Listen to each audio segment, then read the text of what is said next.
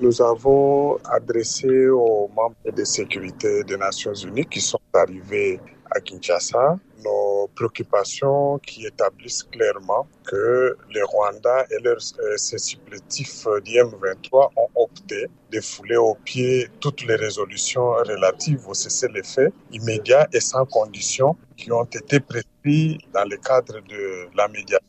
régionale. Et cela en ce qui concerne la situation préoccupante dans l'Est de la République démocratique du Congo. Et nous avons démontré que ces mépris réitéré et délibéré du, du, droit international porte gravement atteinte à la paix et à la sécurité internationale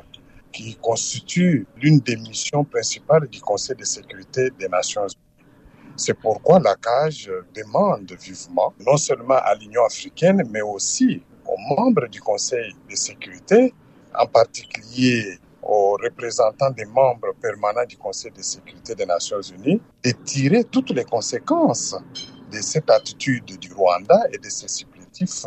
du M23, et cela en infligeant des sanctions sévères contre le Rwanda et ses terroristes du M23 pour violation persistante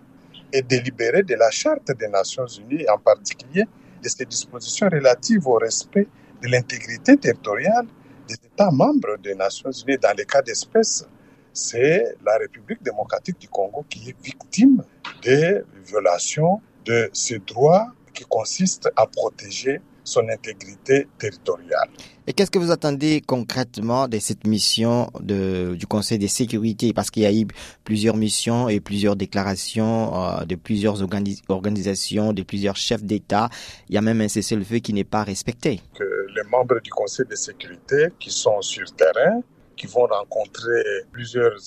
acteurs de terrain se rendent à l'évidence qu'au stade actuel, pour sauver la population civile de l'Est de la République démocratique du Congo pour rétablir la paix et la sécurité internationale qui sont constamment violées dans l'Est de la RDC depuis plus de 25 ans, qu'il faille édicter cette fois-ci des sanctions sévères contre les Rwandais et ses dirigeants sans oublier les responsables de ces terroristes du M23. C'est de cette manière-là que le droit international pourra être sauvé, la, le prestige même de, des Nations Unies et du Conseil de sécurité seront respectés. Si cela n'est pas fait, ça sera encourager purement et simplement les comportements qui s'observent aujourd'hui dans les chefs des responsables de, du Rwanda et du M23.